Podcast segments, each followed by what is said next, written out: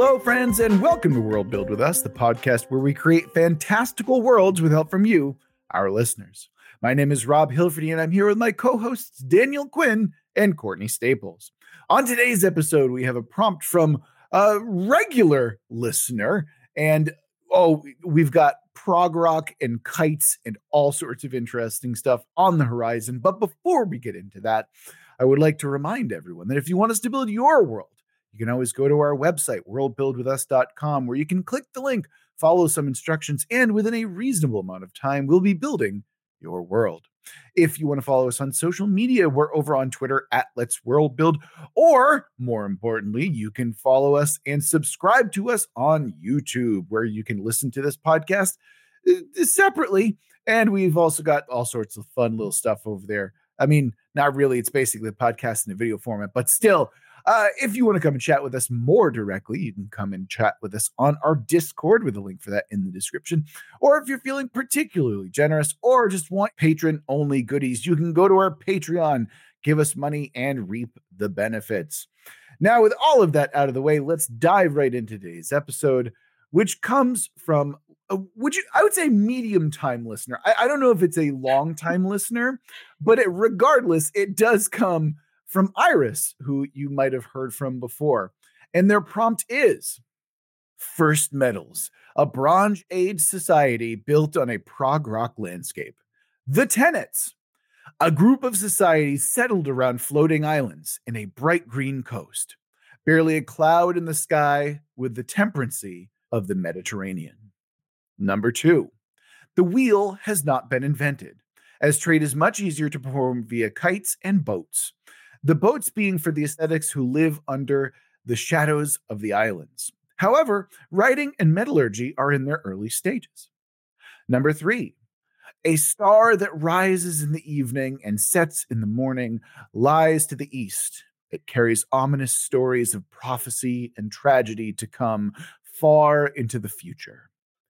And I'm very excited about this. Normally, I will kick this off to one of my co hosts. However, I'm going to steal the spotlight because I heard prog rock landscape, but there's not enough prog rock in there for my liking. Thus, I have decided to mold my tenets after my favorite prog rock album, which is In the Court of the Crimson King by King Crimson.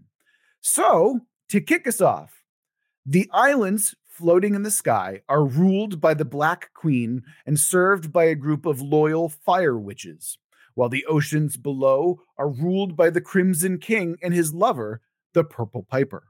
However, both sides are being manipulated by a mysterious figure known only as the Jester in Yellow. And that's my first tenet. That's what I got. And that is quite the tenet. hey, hey, listen, listen. That's just one song off of the album, okay? Mm-hmm. There's so mm-hmm. much rich metaphor in that thing, but that's what I'm going with. I could have went with like Pink Floyd or Yes, but I don't know. In the Court of the Crimson King is my favorite prog rock album. So I'm like, prog rock, sign me up. So can we let me get a list here of the things in this tenet that way I can visualize them. Sure. Um, there's a king and he lives where? Underneath the islands. So he's in the bottom. And then there's a black queen on the top. Yes. And she's got with fire witches. Yes. Got and it. Both sides are being manipulated by the jester in yellow. I also like the Crimson King song. That's a nice song. Mm-hmm. It, it's it's great song. Yeah. Uh, admittedly, okay, here's the thing. The first tenet is absolutely a lot. It is a lot because there's a lot of really interesting characters uh, and interesting imagery within that song. So uh, the second one is a little bit easier. I will preface that up front. And also, there is also the Purple Piper who is the lover of the Crimson King, just so we're tossing that out there too. But yes. Okay. And yeah, by the way, you can abstract this all to hell if you want to. I'm totally fine with this. Like, I, I know that this tenet's a lot. So obviously, have at it. You know what I mean? And um, also, before we continue on, can we define prog rock for our listeners who might not know much about prog rock. Yeah, that'd be nice. Sure. So prog rock stands for progressive rock. Mm-hmm. It's kind of like a nebulous term, but it was basically in the 60s and 70s bands that were pushing what rock and roll could actually sound like and be. So you have bands like Pink Floyd, which obviously added like synth and, and like other stuff into their sound. You have bands like Yes, who are just like almost like jam bandish in some of their stuff, but you also have stuff like Rush. You have stuff like early Genesis, uh, obviously King Crimson as well, uh, who you might know from the 21st Century Schizoid Man cover that Kanye West stole. Uh, or not, or sampled, not stole, obviously. Uh, but yeah, th- th- that's like kind of a good smattering of what we're looking at when we're talking about prog rock. Is is it kind of weird and does it kind of push the envelope of traditional rock and roll? That's probably what prog rock is going to be in a very overly simplified way. Is there um, an experimental quality to it? Oh, absolutely, absolutely, yeah, for sure. It, not not to the point of like you know Captain Beefheart, for example. I feel like that's probably a little bit like a step past prog rock and stuff like that, but there's absolutely an experimental quality to it. Yes, Daniel. Okay. Yeah, I I looked up a bunch about it and was like struggling to to get a true like definition of what exactly constitutes it because it does seem like a very large genre that sort of yeah branches out into a lot of other ones. You're you're absolutely right because it's a really nebulous term. Like that was just yeah. kind of like, is it kind of weird? And from this era, it's prog yeah. rock. You know what right, I mean? Like right because because like the way that like subgenres kind of break down it's like granularity to an extreme and sometimes one band can fit into multiple subgenres and stuff yeah. like that so oh, look it's it all it does is fulfill the human need to categorize things in our little brains and that's mm-hmm. basically what's going on here you know so please courtney why don't you kick us off with your first tenet what do you got for us all right. Mine is that at fairly regular intervals, a new floating island will rise up from the seas. Ooh. And this causes a brief period of danger on the surface of the ocean due to the waves and such caused by mm. that uh, rising up. I really love that idea. I think that's mm-hmm. a really cool concept that occasionally there's just going to be a new island to to join the archipelago. Kind of like how, you know, like with with regular islands, like the magma continuously uprising does that as well. But I like how it's, you know, a more supernatural and more interesting way to do it this way. That's cool. Yeah, yeah. I wanted like something to sort of disrupt occasionally and like just add a bit more weirdness to the setting. I mean, it's already mm-hmm. strange, certainly, but the fact that like every I don't know if it would be every century or every decade or whatever, um, but just a new island mm. floats up would also potentially suggest a sense of attraction that the um, mm-hmm. islands are being called up either by yeah. some force or expelled. You know? Yeah, definitely. Yeah, or maybe some kind of inherent magnetism or something like that. Like a magical magnetism, grant you, but still, like that could be kind of interesting to work with. Also, what I think is really interesting about that as well is this idea that each island could trigger a potential gold rush each time, whether it be mm-hmm. for, oh, new land to scramble for or new resources to mine or what have you. Like that's that's a really cool way to add in something uh new and exciting to your world that happens frequently. That's really dope. Yeah, yeah. I think it could be cool to see how stuff expands in this world. Mm-hmm. And also how like the people under the islands who I think you established was uh, the Crimson King. Mm-hmm. They deal with the the danger and then also this kind of new area to inhabit too underneath. Mm. I I have this like picture in my head of like these boats that are swimming by a newly rising ocean. and They're trying to like hold it down like a harpooned whale or something like that. I don't know why I have that image in my oh, head. Interesting. Yeah, like they're, maybe they're like trying to like claim it as their own or like hold it down in some way and obviously it's probably not going to work but yeah yeah that, that's kind of where my brain went though yeah maybe it's like a way of harvesting resources that are otherwise going to get really difficult to uh oh yeah to get to once it's fully up in the air yeah like uh, they're they're basically just calling dibs, right? Like we get yeah, we get first grab at it, fuckers. Get out of here. It's yours forever, but we get it for the first couple of moments of life, you know. yeah. Yeah. Uh, that's cool. Oh, that's that's so rich for all sorts of interesting stuff too. But let's let's move on for the time being. We can definitely integrate that more as we get more tenants. Mm-hmm. So, Daniel, what do you got for us with your first tenant, sir? Um, since we're talking about the islands, I had the idea that the islands are buoyed um, to the earth by these giant chains made of a mysterious alien metal. Ooh. Mm-hmm. Oh, so so it's not like they're they're floating or drifting. It's like they are they are stuck in place. Yeah, so they can you know they can move a little bit, but they're attached to these chains mm. that are in the earth. Interesting. Okay, so how does that interact with Courtney's then? Do they come out of the water like attached to chains, or is the attaching of the chains something that has to happen? Um, like is that is that a man-made thing basically? Is that an artificial thing, or is it something that just happens? I think to protect the mystery of it, um, they probably come out of the ocean with chains attached. Interesting. Yeah, that's very interesting and quite strange as well. That's cool. Very, yeah, yeah. They're anchored. Yeah, they're they're, they're yeah, that, yeah, that's so interesting. Uh, because it's like to me, it almost sounds like the people or, or the the entities or aliens that are, have chained these things down. It's like they're trying to use them as astral kites in some way. You know, like if kites are going to play a big role in this society, mm. I can't help but feel like these are actually like meteors that they're trying to pull out of orbit or something like that. But that's hmm. that's not on the list. That's not a tenant for mine. I'll tell you that right now. Uh, although it, it, that's that is really interesting. I love that. Uh, so uh, I suppose because we're in the early stages of metallurgy, I imagine that none of them have tried to or have been successful in removing or melting down any of the alien metal. Daniel, is that correct? Yeah, I was gonna yeah. ask like if if you had any properties in mind for this metal too. Ooh, good call. Yeah. Um, I think just by virtue of it holding in place and floating island, it's probably very powerful, like metal that has tensile yeah. strength that's beyond like uh, even the construction that we're capable of now. You know, I'm thinking mm-hmm. of like space elevator theories of that require oh, yeah. like a special kind of tensile metal that doesn't exist um, or that we can't really construct. So I imagine mm-hmm. that's what it's made of, but I can't, I wouldn't think that the society here being pre metal would know how to do anything with it. You know? Right, right, right, mm-hmm. right. Gotcha. Okay.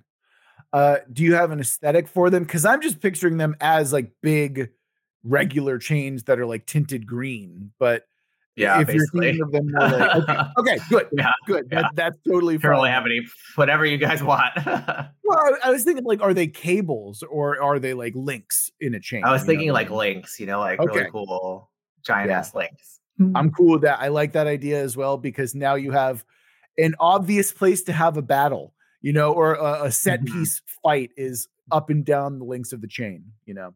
Yeah, and like depending on how massive the chains are, like I could see people settling on them because the prompt oh. says, uh, "Yeah, the boats are where the ascetics live under the shadows of the islands." But I do mm-hmm. wonder if they like venture up a bit and settle on there too, or if that's like a separate faction that's on the chains. Yeah, interesting. I, I, I didn't picture them as being that big, but that's a really cool conceit if that's the case. Mm-hmm. It almost gives me like Wuxia Tower vibes if we do it that way, you know? Yeah, I think they should be enormous because they're probably who knows how big these islands are. Yeah, yeah, yeah.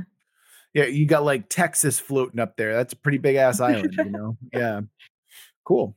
All right. Uh, well, I guess we'll skip on over to my second tenant, which is mercifully shorter. Um, and it's very simply the inhabitants of the settlements all believe in talking to the wind for favor or to curse their enemies. However, they understand that the wind is capricious and often does not or cannot hear them. Mm, so there's kind of um, either spiritual or alien presence of this entity that is the wind that does stuff. I guess mm. when they're traveling and might betray them.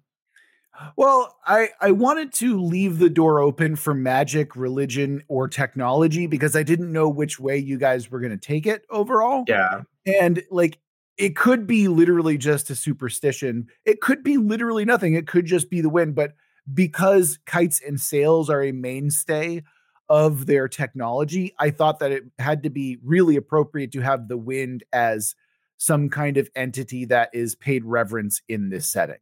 Mm-hmm. And I can imagine too, if the islands are tethered and they're moving a little bit, wind patterns oh, would be important. Mm-hmm. Oh, absolutely. Yeah. uh, trade as well because they mentioned kites.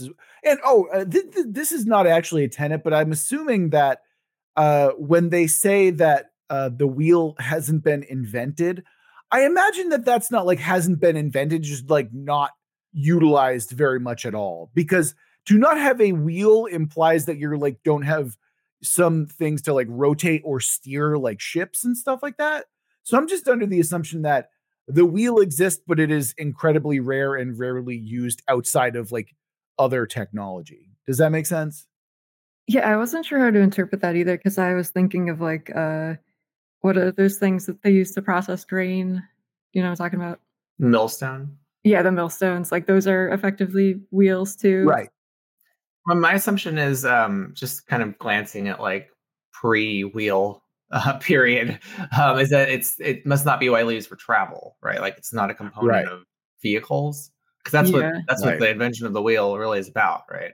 Right. That's that was my assumption as well. Is that like I think what the the spirit of the tenet is we don't want there to be wheeled travel very often, and we want instead to rely on the wind and sails and uh, kite like things instead. Which I'm I'm more than happy to do. Like I think that's a really cool thing.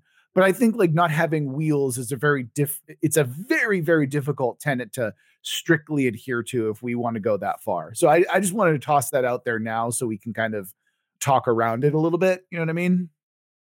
Yeah, I think we could kind of go either way with it. Like give Mhm. us that really, really strict restriction or just treat it as travel based. Yeah, gotcha. Okay. Well, maybe one of your second tenants will help us elucidate that process. So, Courtney, speaking of, what is your second tenant? What do you got for us? Uh yeah, mine has nothing to do with wheels. um, my second one is that in the spirit of prog rock, the star that carries ominous prophecies does so through song, either literally singing into the night sky or Mm, inspiring people to sing the prophecies like oracles or sea shanties.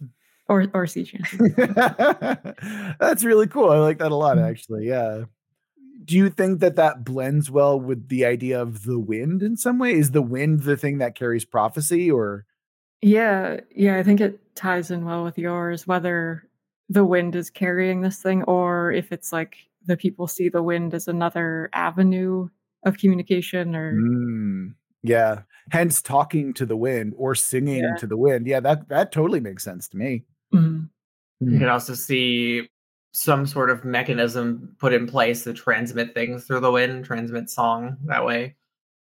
Hmm. Oh, sorry, could you say that again? Yeah, say more about that, Daniel. Um, like if if song and wind have some kind of relationship, um, and there's not really wheel travel, I wonder if there's another way for them to send messages and send Oh, prophecy and news, maybe through these songs through the wind. And I could see some alternative, you know, pre-wheel age society Hmm. having constructed something to that effect. Mhm. Ooh, ooh, ooh, ooh. Okay, okay, okay.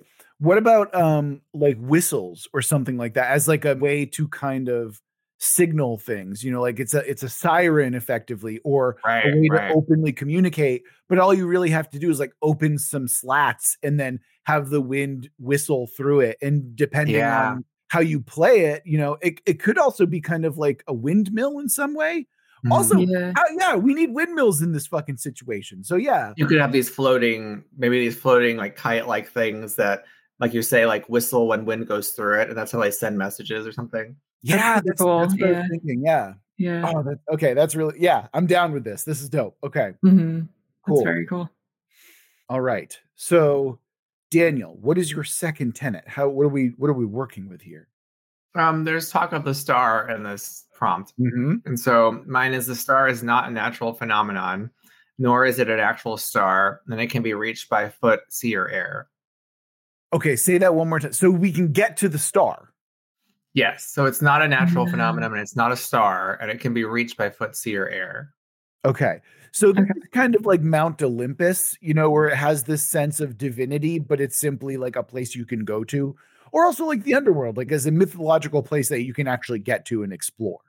yeah so they said that it rises in, in the evening right Yeah. almost like a moon. So it's like I'm picturing it may seem like that, but it's actually a physical thing that you can get to. Right. Okay, that's cool. That's really yeah. cool. I'm picturing it now as like a another island, like way off in the distance. That because of the rotation of the Earth or some sort of magical pull or magnetic pull, it's it's only um, visible at night. Mm. Oh, I like that.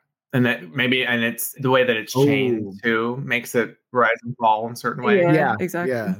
Okay, so it's it looks like a star, right? Which means that it probably looks that it is a glow in some way.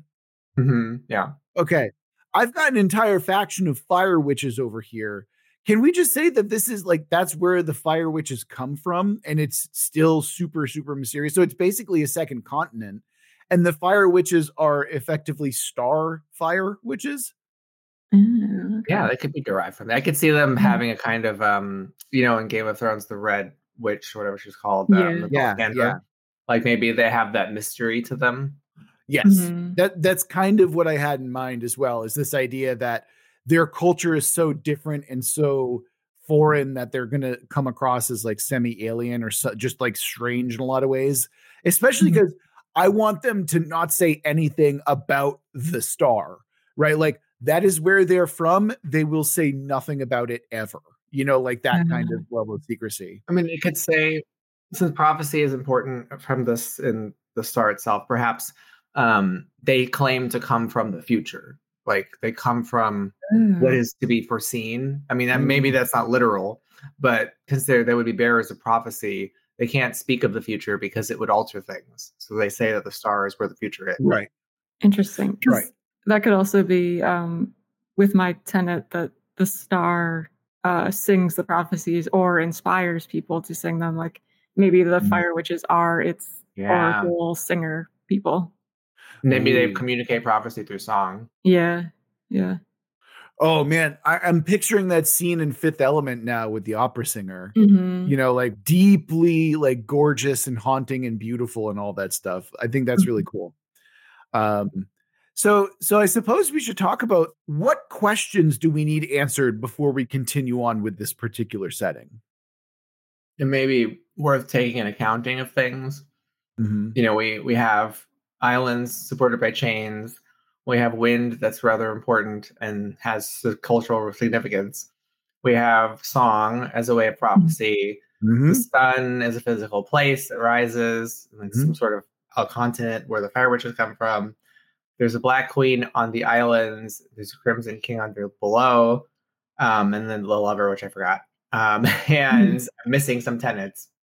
Uh, the islands coming out of the sea. Mm-hmm. Oh, islands rise out of the sea periodically. That's where yeah. they come from there's also the jester in yellow who manipulates everyone. So that that's also a thing that's in there too.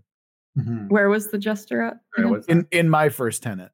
Oh, I meant like because I know that the purple uh Piper was with the Crimson King. Is yes. the jester like in a particular place or? No, I, I like to keep him as like a mysterious kind of like otherworldly figure, if anything.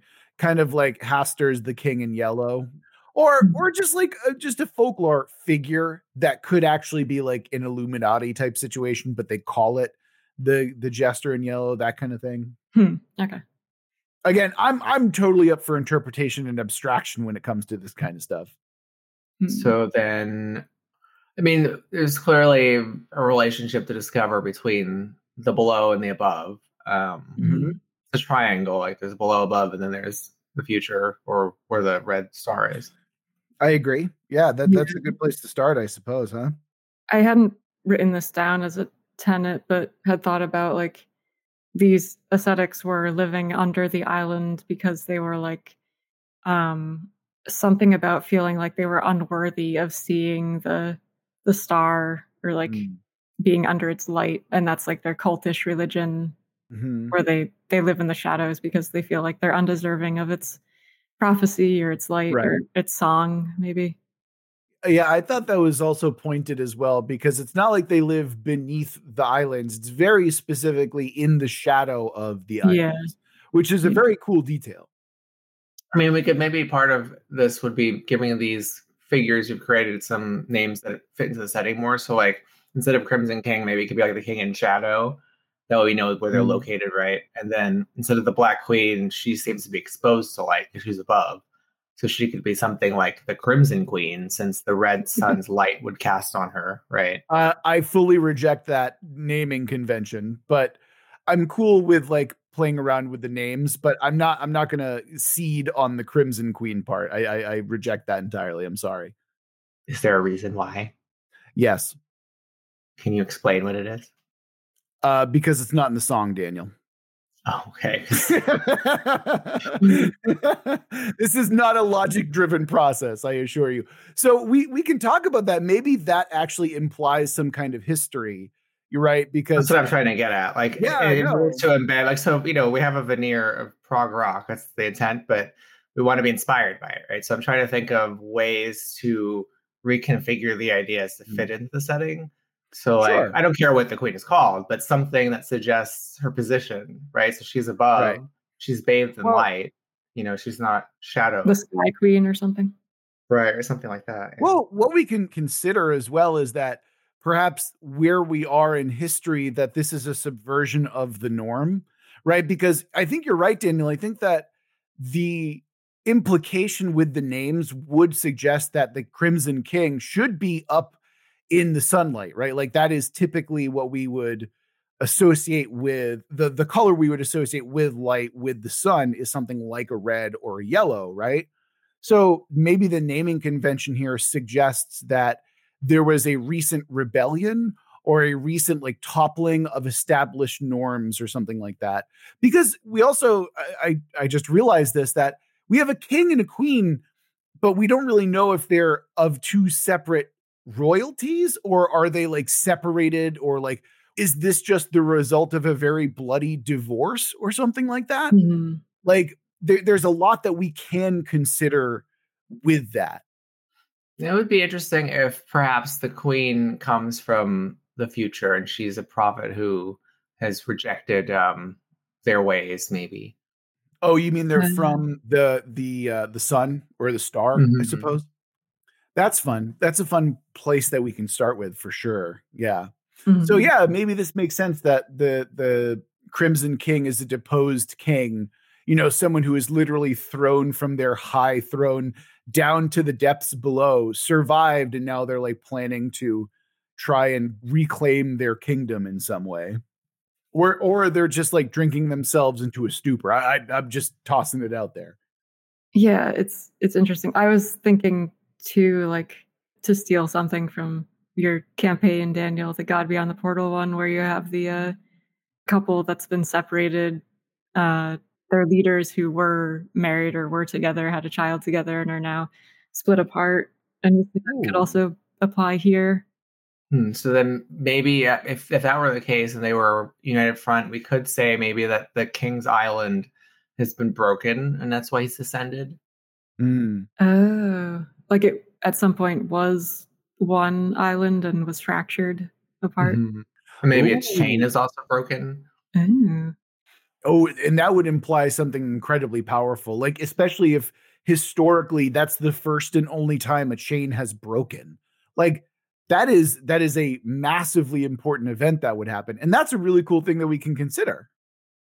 Yeah, and like I also don't want to lose sight of Daniel what you said about the queen perhaps being from the future or mm. being from the the star in some way or having been touched by the star. I'm not sure. Um, yeah, but like that could also tie into what I was saying about like the king's people, the king's court feeling like they're unworthy of the star, mm-hmm. its prophecy or its light. We could to, to do what you're saying there. We could say that the king, you know, being now cloaked in shadow, like is like Rob was saying, either sad or forlorn because then his people would also be right yeah and perhaps that has to do with the loss of the lover like the queen yeah like he's basically like in mourning for his relationship and that's why he's hiding in shadow for this long. Mm-hmm. and i think part of this is not squaring the circle but the triangle we have here is that's why i'm trying to connect the queen to the sun because yeah. you can see the sun at night it would seem. Um and i don't know what the other cycle is like in this world in terms of its day night but mm-hmm. she's above you know the world is going to be cloaked in red whenever it's night are we considering maybe that the islands that we're inhabiting currently are also the other star's star, if that makes sense. Like where the queen is from, maybe they're the ones who are like, I'm going to reach the prophetic star only to recognize that uh, it's another island. Oh, uh, I see. So it's like the the distance creates some sort of glow around the bodies of islands or something. Something like that. Yeah. Or, yeah. or there's there's a property of the mineral or the chains, perhaps, uh, that also give them a glow. So mm-hmm. I'm imagining that if this is purposeful, right? Like the positioning of the chains of the islands, then maybe it is an energy transfer of some way. Like if you're looking at it like they don't have the opportunity to, right? Like because they have they're they're stuck on these tiny little rocks. They're still in basically the bronze age, right?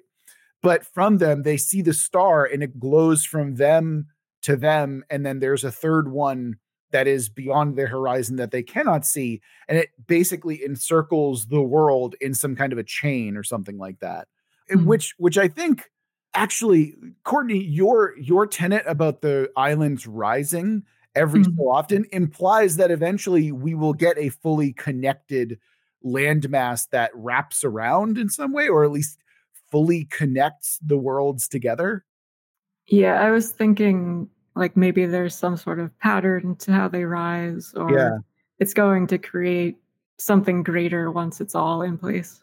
Yeah yeah that that's kind of an interesting conceit to work with. Did you say how long you were expecting in between or or even how big these new islands would be?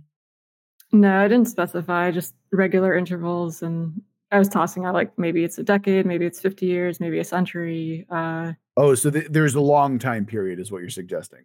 Yeah, like a decently long amount of time. Okay. The only resistance I have to the islands glowing is that it diminishes the narrative value of the red one because now it's just mm-hmm. one among many. And I think there's a certain mystery to it, especially since it's introduced individually in the prompt as a tenant. Mm-hmm. Mm. Yeah, yeah that's that's a, that's a valid point. Yeah. So there is there's a special significance to the star even though I think we can still keep the thing about it kind of like connecting eventually, right? I do like that. Like I like the idea mm-hmm. that perhaps these are all connected in some way because obviously they have mm-hmm. chains coming out of them. They were intentionally set up that way. Right. So yeah. Right. I'm also curious about the release, like if that's intentional or how it's intentional, if if it is. Yeah, like if whatever created those chains is still beneath the earth and is doing this mm. purposefully, or if it's some like ancient thing that um, it had been holding the earth together, but now that's wearing off over time. I think the chain the chain thing seems to me inadvertent. Like that, I think to be the work of the people who live here. Mm. Like whether it's accidental or or by whatever means, I think I don't know how they would have done it, considering it's very powerful metal, but yeah. I feel like people are responsible for this because that seems to be part of the reason why there's a rift between the two characters who created. Hmm. hmm. Okay. Maybe what we can do is we can go through and give a little recap of our tenets so we can figure out where to go next. How's that sound? Mm-hmm. All right. So I started us off this time. Very weird, but effectively, I've created two factions, three factions We've got the Black Queen with her fire witches. We've got the Crimson King and his lover, the Purple Piper, and then the mysterious figure known as the Jester in Yellow. That was my first tenet. Um, I think that the interplay between the Crimson King and the Black Queen is interesting. I also think that tying the Fire Witches and the Queen to prophecy, the future, and the star in the horizon is a really cool conceit. And I'm happy with what we've got thus far. Yeah, I still think there's room for more abstraction or or something. Oh, for sure. As we yeah, like eh, for example, right? Like I'm cool with either of those named things not even being human or humanoid. Like if you wanted the Black Queen to be like a religious figure or like a cloud of black ash that is somehow sentient or something like that, like I'm also cool with that, you know, like just tossing out random ideas in terms of abstraction and whatnot, you know. But uh, maybe we can get through that like once we do a little bit more recapping. Uh, so Courtney, I think you were first up after me. What was yours? What did you have us do? Uh, that was that at regular intervals, a new mm. floating island will rise up from the seas, and that causes like waves uh, beneath, which creates a, a dangerous surface on the ocean. Gotcha. Gotcha. How do you feel? Do you feel like we've integrated that well, or do you feel like there's something we're missing? I think that definitely the the rising up of the new island has been integrated, but we haven't really discussed the danger much yet. Mm. I suppose that's true, right? Like we haven't really talked about the effect of what a new island does. Mm-hmm. Yeah. Hmm. And like how it would disrupt if the Crimson King is below with his mm-hmm. people, mm-hmm. his court, like how it disrupts their their life when that happens. Hmm. I'm just trying to think what can we do with that, you know? Because it happens so so infrequently, right? We're talking about once a decade at minimum, right? Mm-hmm. So it could be even longer. So are you suggesting that each of these is like a cataclysmic event in some way or something massively huge happens? I wouldn't say like apocalyptic to that mm-hmm. extent really, but mm-hmm. it's definitely like pretty big and would be a big disruption to people down on the surface of the ocean. Mm. Maybe what we can consider is what do the new islands introduce to the ecosystem? Like, is it new creatures, new living things? Are new sentient life forms being discovered on these islands? Is it new minerals? Like what what does this bring that is disruptive? Because the rising itself might not necessarily be dis- did you say destructive specifically or is it disruptive? Um dangerous. Dangerous. Okay. Okay. Well, maybe we can take that and mean like it's like culturally dangerous in some way uh, or I, I don't know. There, there's there's a bunch of different types of danger that we can kind of mess with here. You know.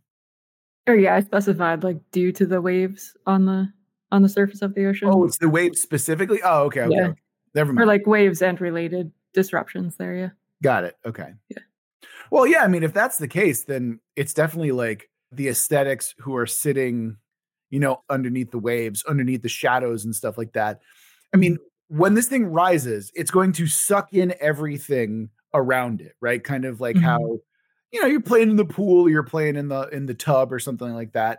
When you put something down, it sucks everything around it. I imagine the same thing's going to happen. It's going to suck everything in and then immediately dump everything out. So it could just be like tidal waves, for example. Yeah, yeah, exactly. That's a simple one that you can kind of mess with. Um, mm-hmm. Oh man, we didn't even get to the part where people could be living on the chains. Fuck. Yeah, yeah. Yeah, because that could be a thing as well. There's so much to the setting already. Damn. Okay. Okay. I mean, I think something that the setting lacks is a genre, really, and a, um, mm. like an overall genre intent. Like right now, we've mm. got mm. kind of arbitrary things spattered every place, mm.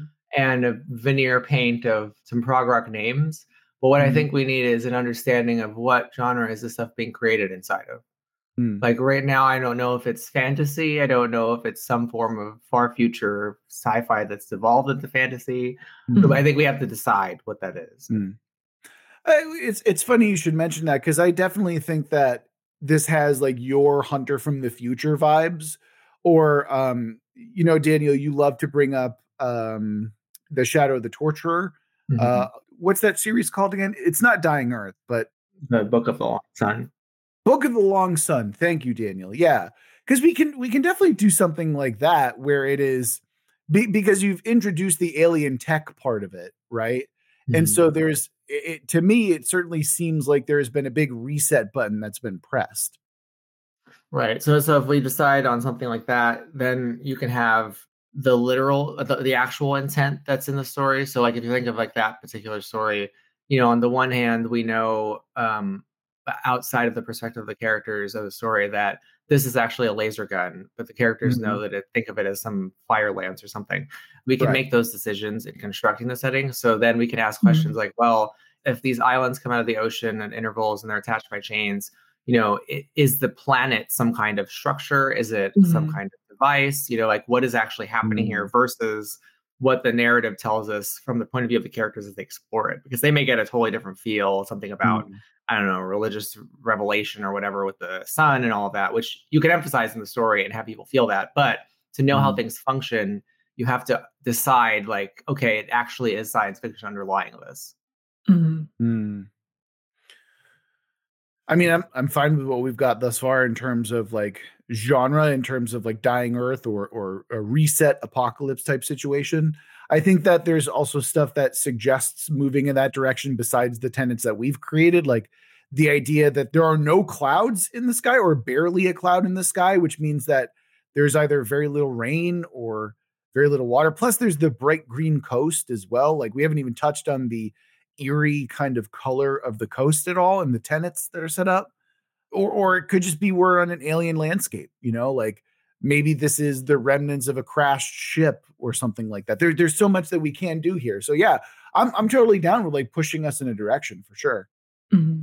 Like the so if you took, for example, the idea of a crashed ship, you know, perhaps deep under the ocean, you have some terraforming device that wraps these chains around parts of the earth to transform them and then kind of mm. lets them out, right?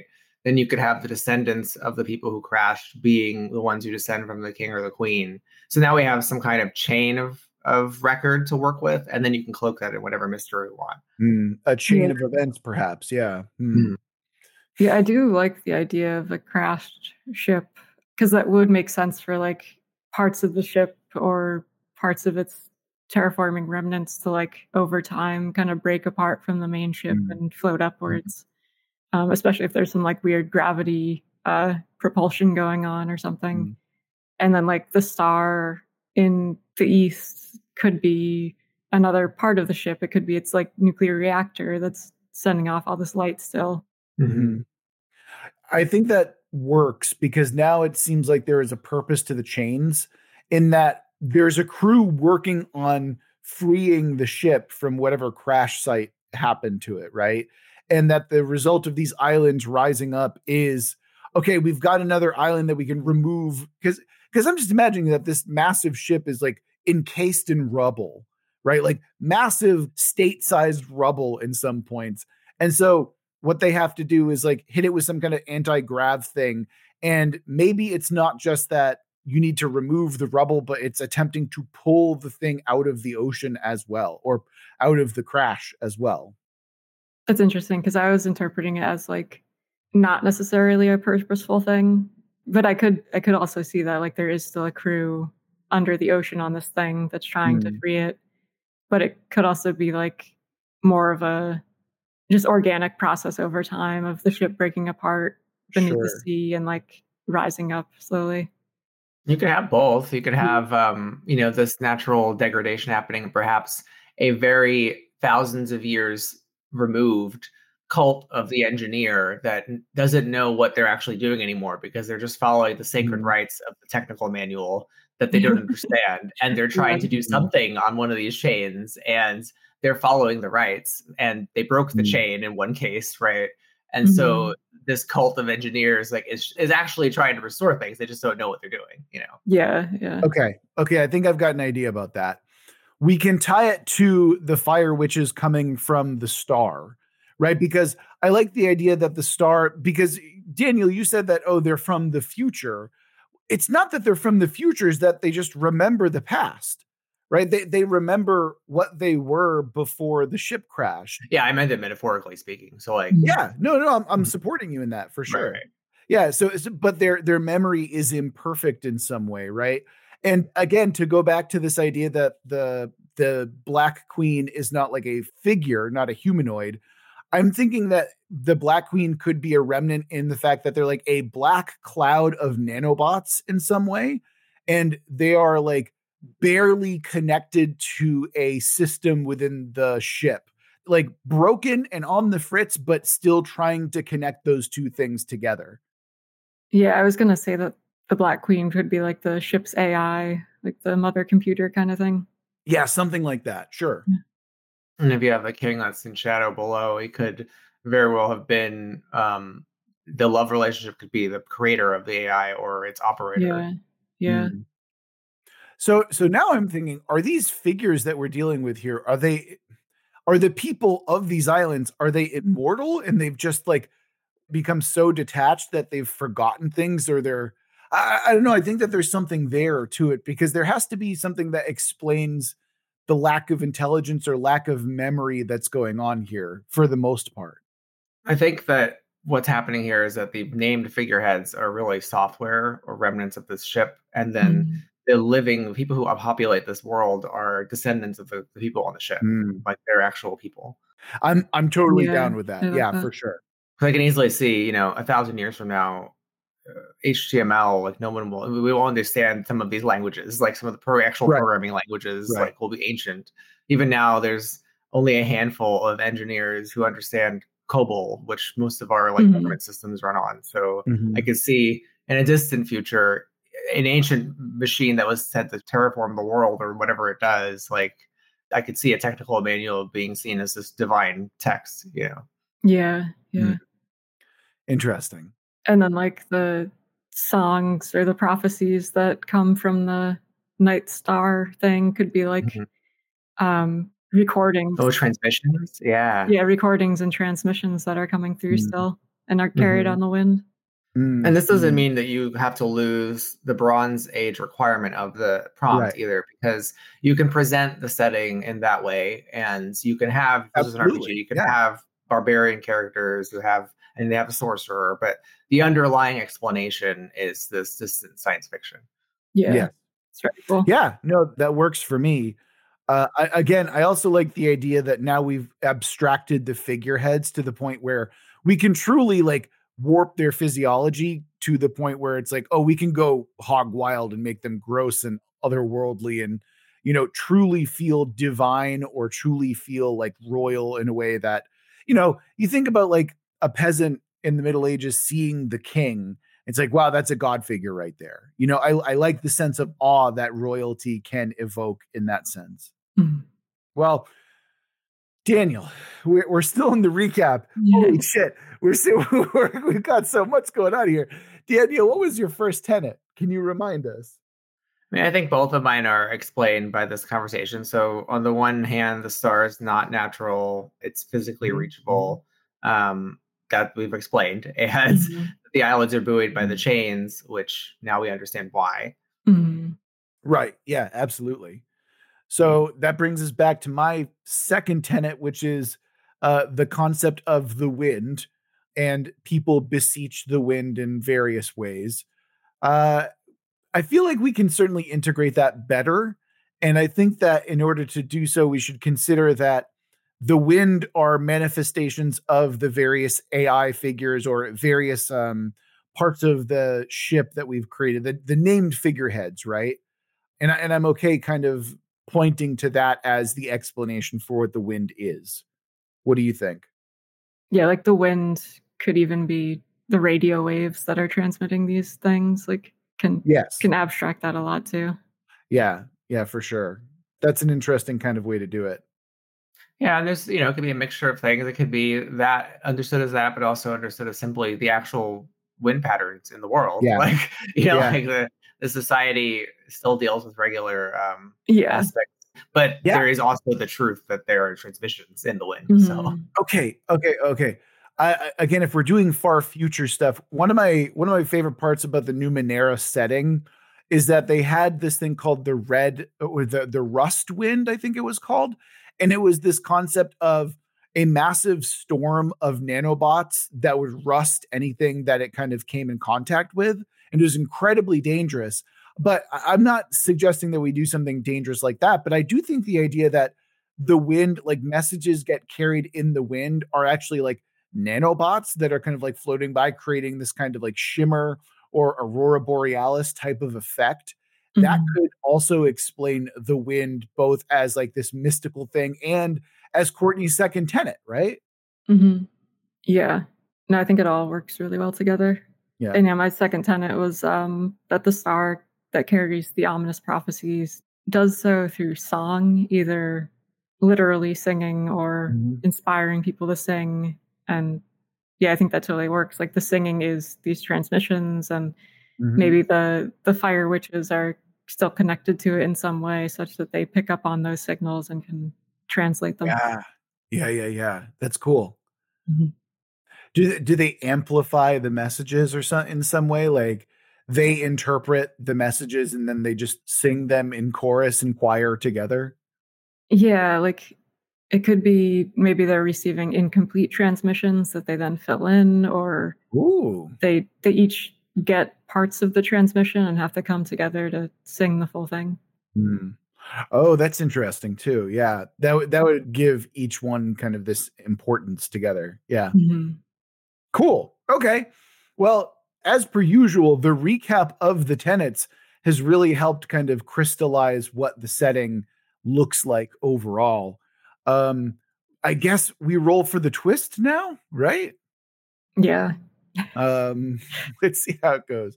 So our twist this time is aliens did it. Well, mm. okay, how do we square this exactly? Um, and who who are the aliens and what did they do? I mean, I feel like probably the easy explanation is that the people who crash landed on this planet are the aliens that mm-hmm. they're crashing in introduced all of this stuff to the planet and mm-hmm. that's why all of this is occurring in the first place if you wanted to invert that um, we can do a Scavengers Reign kind of approach mm-hmm. and say that the people who crash landed are just like you know normal as humans but the interplay between um, this planet's life and their technology has created this alien effect of everything that we're encountering. Yeah. So like it's only happening this way because of the the nature of the planet itself. Mm-hmm. And you could then say the wind isn't um, necessarily a, a phenomena that has to do with transmissions, but it's part of I don't know communication with the world itself, or the world mm. incorporate maybe the world incorporating this crashed object into itself. You know? Yeah, yeah, Ooh. I like that a lot. Yeah, so the world itself is is kind of infusing the technology with a semi level of consciousness that is yeah. of the world itself. That's really mm-hmm. cool. Okay. Mm-hmm. So these manifestations of the named characters that we have, the kind of like Black Queen, the Crimson King, etc., they're actually manifestations of the consciousness of the world itself. Is that right? Is that what we're going with? Well, they've been altered. Maybe they're software, but they've been altered by the planet. Yeah, yeah, that's exactly what I mean. Yes, exactly. Yeah, yeah. Okay, that that's really cool because that feels really alien, especially mm-hmm. because mm-hmm. like over time, right? These are immortal figureheads that are there, and you know, one generation of humans isn't going to notice that the changes in the Crimson King or the changes in the Black Queen, but over time, you see this slow change in their uh, physiognomy or or psychology to the point where it's like, oh no, this is the planet speaking through the Black queen now, stuff like that. Yeah, that's really cool. Okay, okay, okay, cool.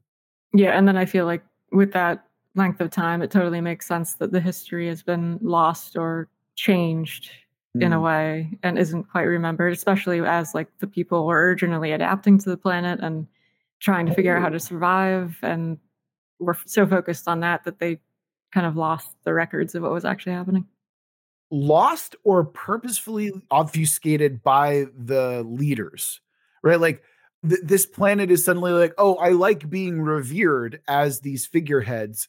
So let's get rid of the history so they can continue to be stuck and revere me in mm. some way. Interesting. I mean, I could see that going either way, depending on what you wanted to do with the plot. Yeah. Mm-hmm. Gotcha. So we we leave it kind of ambiguous. Is that what you're saying? Could be like a, a GM's decision, you know, if it was a game. Uh, how how much intricacy do they want to add to it, right? Mm-hmm. Gotcha. Cool. All right. Well, I feel like we don't really need to make a faction for this particular setting, but I do feel like we do need a main storyline quest. So, what are we looking at here in terms of a main storyline? What do we got for ideas? Mm-hmm like I suppose the kind of grand overarching plot would be like traveling to the the star, making your way over there. But we could also have something a lot smaller and more intimate that's just like following a, a group, mm. maybe colonizing an island that's just appeared. Mm, oh yeah. See, that's that's certainly more the type of story I'm interested in. This idea that there's a new continent that just has just arisen and maybe it kind of changes the game in some way that we haven't previously established.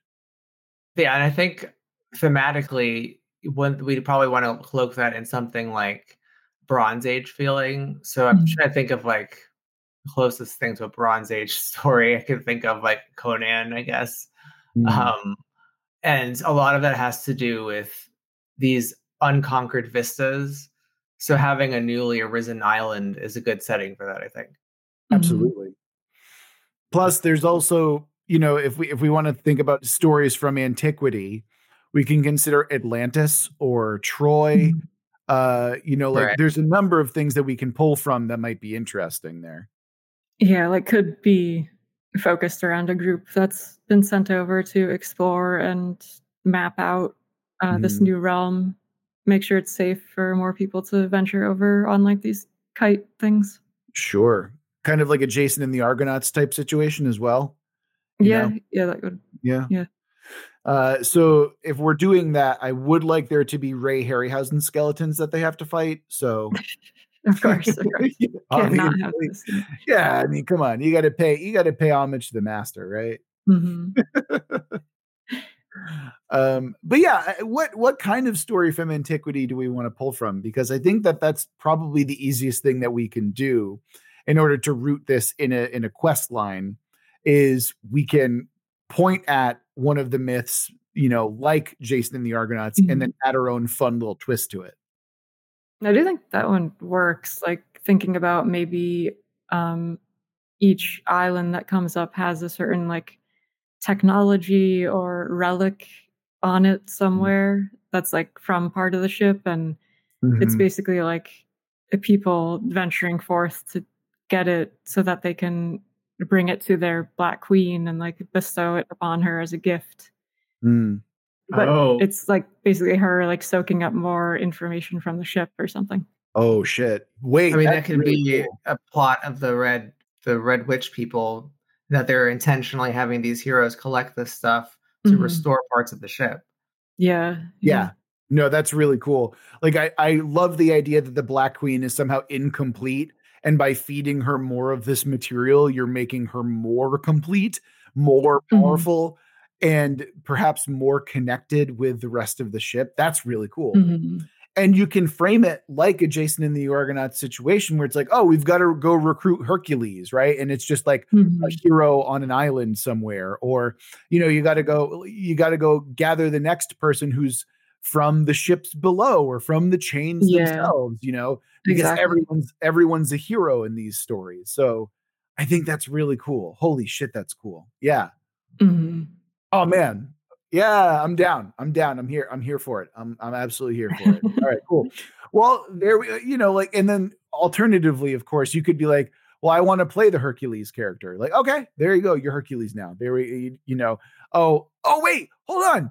To bring back the Ray Harryhausen stuff, because we're now dealing with a future or like a weird, like partial future, we can have Bubo. Bubo the Clockwork Owl. We can have him now. He's in the story. Clearly, you guys have no love for Ray Harryhausen. Come on, he's great. Um, but like, yeah, like a session zero could almost be like a a romp through these areas, like. Describing mm. how each character joins the party or something. Oh, that's yeah, that's really fun. And then you get to add to your legend as you, you know, like as you're rolling the character, basically. Mm-hmm. Yeah. Actually, that sounds like a really fun way that you can integrate um like character design or character creation. You know, because mm-hmm. there's um in like Mongoose Traveller, for example, right? The character creation, the way that that works is that you can literally die in character creation by rolling stuff. And it's like, oh, I rolled poorly and I guess I died before the story even happened, right? and I feel like that's a really fun thing. It's like, all right, now roll for the seven feats that you did before this particular mission. And you know, maybe that's how you determine your stats or like what you're good at in some way. Like I outwitted, you know, like the Minotaur in the labyrinth type situation, you know? Mm-hmm. Yeah, exactly. Yeah. Uh, heroic feats as a way to create a character sounds really cool. And I kind of want to do that. Mm-hmm. I want to integrate that somehow, some way. Yeah, I think it would be a really fun way to start a game like that. Mm-hmm. Well, I'm I'm happy. Daniel, any any closing thoughts? Anything else before we continue on? Mm, nope. I'm always a fan of Greek mythology of some kind, so I think that's nice. gotcha. All right. Well, if that is the case, then that's going to do it for this episode of World Build with us. A big thank you to Iris for submitting this prompt, and a big reminder to all of you if you want us to build your world, you can always go to our website, worldbuildwithus.com, where you can click the link, follow some instructions, and within a reasonable amount of time, we'll be building your world. If you want to follow us on social media, we're on YouTube, where you can click subscribe and listen to us in a different way uh, and help us out really with the machine gods and all that. You can also follow us on Twitter at Let's World Build. You can come talk to us more directly by joining our Discord with a link for that in the description. Or if you're feeling particularly generous, you can always go to our Patreon and give us money and get extra sweet, sweet patron only goodies in return. Uh, thank you so much for listening. We love you very much, and we're going to get through this together. Until next week.